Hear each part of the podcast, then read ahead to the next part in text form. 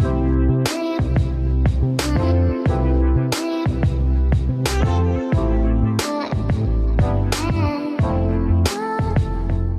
hello and welcome to Daily Devotions. My name is Michael Collier, and it is my privilege to share uh, as part of our devotional series on how to pray. So, Israel kicked us off by uh, teaching us to keep it simple, keep it honest, and keep it going when we pray. And then Lloyd shared yesterday about our authority with which we pray. And this morning, I'd like to look at how Jesus responded to when the disciples uh, asked him in Luke chapter 11, verse 1, Jesus, teach us how to pray. You know, we often think of prayer as us asking God for things, as opposed to us worshiping God. But Jesus starts off his response uh, in teaching the disciples and teaching us how to pray by saying, Our Father in heaven, hallowed be your name. That's a sense of worshiping. He begins by worshiping the Father and adoring Him. It's a sense of adoration, which is a big word for us today.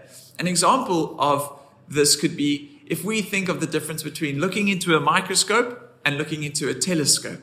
Often when we pray, we come looking into a microscope, just focusing on the, the immediate sphere of our lives and our immediate concerns. And we can get very caught up in our microscope.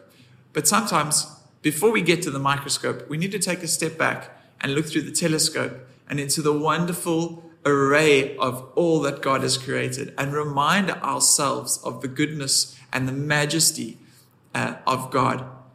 Just how great and powerful our God is. So that when we come back to the microscope, to our issues, they are put into perspective and we have the boldness and courage to ask the God who created the universe to deal with our immediate problems.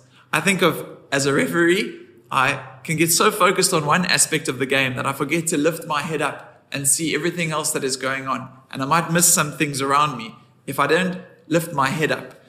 And so this morning, I want to encourage us to lift our heads up and to adore God when we pray and to set into perspective all things that we are praying about, but also who it is that we are praying to.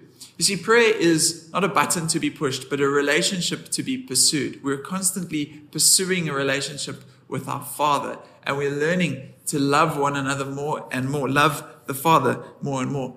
Um, as I, I, may have mentioned recently, but I, I recently got married, and the aim of marriage is not so much to get things from it, but to develop intimacy and relationship with your spouse. And so too it is with prayer. The aim is not to get things out of God, but to develop intimacy and relationship with the Father. Uh, the, the Book of Common Prayer, which is the Anglican prayer book, which I grew up with, says that adoration is the lifting up of the heart and mind to God, asking nothing but to enjoy God's presence. And C.S. Lewis said, in commanding us to glorify Him, God is inviting us to enjoy Him. Uh, John Piper said, God is most glorified in us when we are most satisfied in Him. When we find our satisfaction in Him, when we adore Him, then God is actually most glorified and we find satisfaction in Him. Adoration, our worshiping of God when we pray, brings perspective. There's a, a beautiful story of a painting of uh, the Virgin Mary holding baby Jesus, and it's done by a famous uh, painter or artist and he got criticized for the painting because it looks all out of perspective and the mountains are folding in behind Mary. Um, but it has these two saints kneeling before Jesus. And what actually was found is that painting looks all out of perspective when you look at it head on. But when you bow a knee in almost worship and adoration to Jesus as Lord, everything in the painting is set into perspective. And I think that's a good concept to carry into our prayer life that everything in our lives is set into perspective when we bow a knee and we worship Jesus as Lord and Savior when we pray. If we only ask, we'll turn God into a vending machine. And why would we trust Him to answer any of our prayers if He is not worthy of our worship?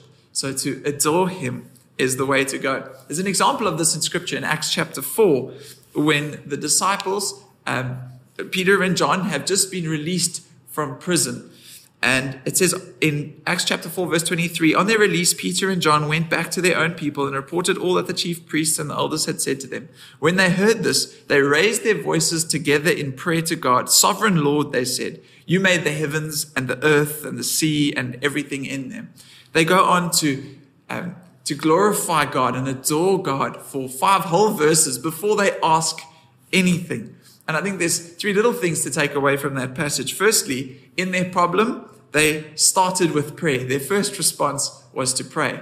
And in prayer, they started with praise. They spent five verses praising God. Not because God needed reminding of who he was, but because they needed to remind themselves of the power and the glory and the majesty of God before they asked anything. And then, even in their petition, in their asking, they started with the power of God. They, they said, Now, Lord, consider their threats and enable your servants to speak your word with great boldness. Stretch out your hand to heal and perform signs and wonders through the name of your holy servant Jesus. It was all about the hallowing of the name of the Lord. So, some practical applications for us to, to, to do this in everyday life. It's all well to, to know, oh, we should adore the Lord, but how do we do it? Well, a little acronym pray.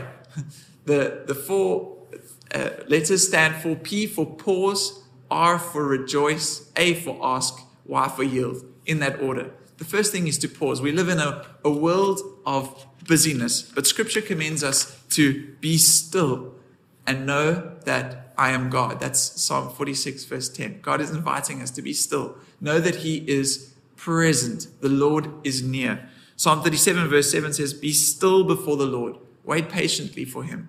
We need to pause long enough to settle. And I know that when we settle, the distractions come in, but let it last long enough for the stillness to settle. I grew up next to a river, and the most beautiful, stilling moment to my soul was to look out on a perfectly flat river and to just think, ah, the Lord settles and brings all things to stillness before, uh, before Him and before us as we pray to Him. So, firstly, pause. Then, rejoice. Paul said in Philippians 4, verse 4, rejoice in the Lord always. Again, I will say it, rejoice. And in 1 Thessalonians 5, 16, rejoice always, give thanks in all circumstances, for this is God's will for you in Christ Jesus. That can be through singing songs of worship or reading the Psalms, which is Jesus' prayer book.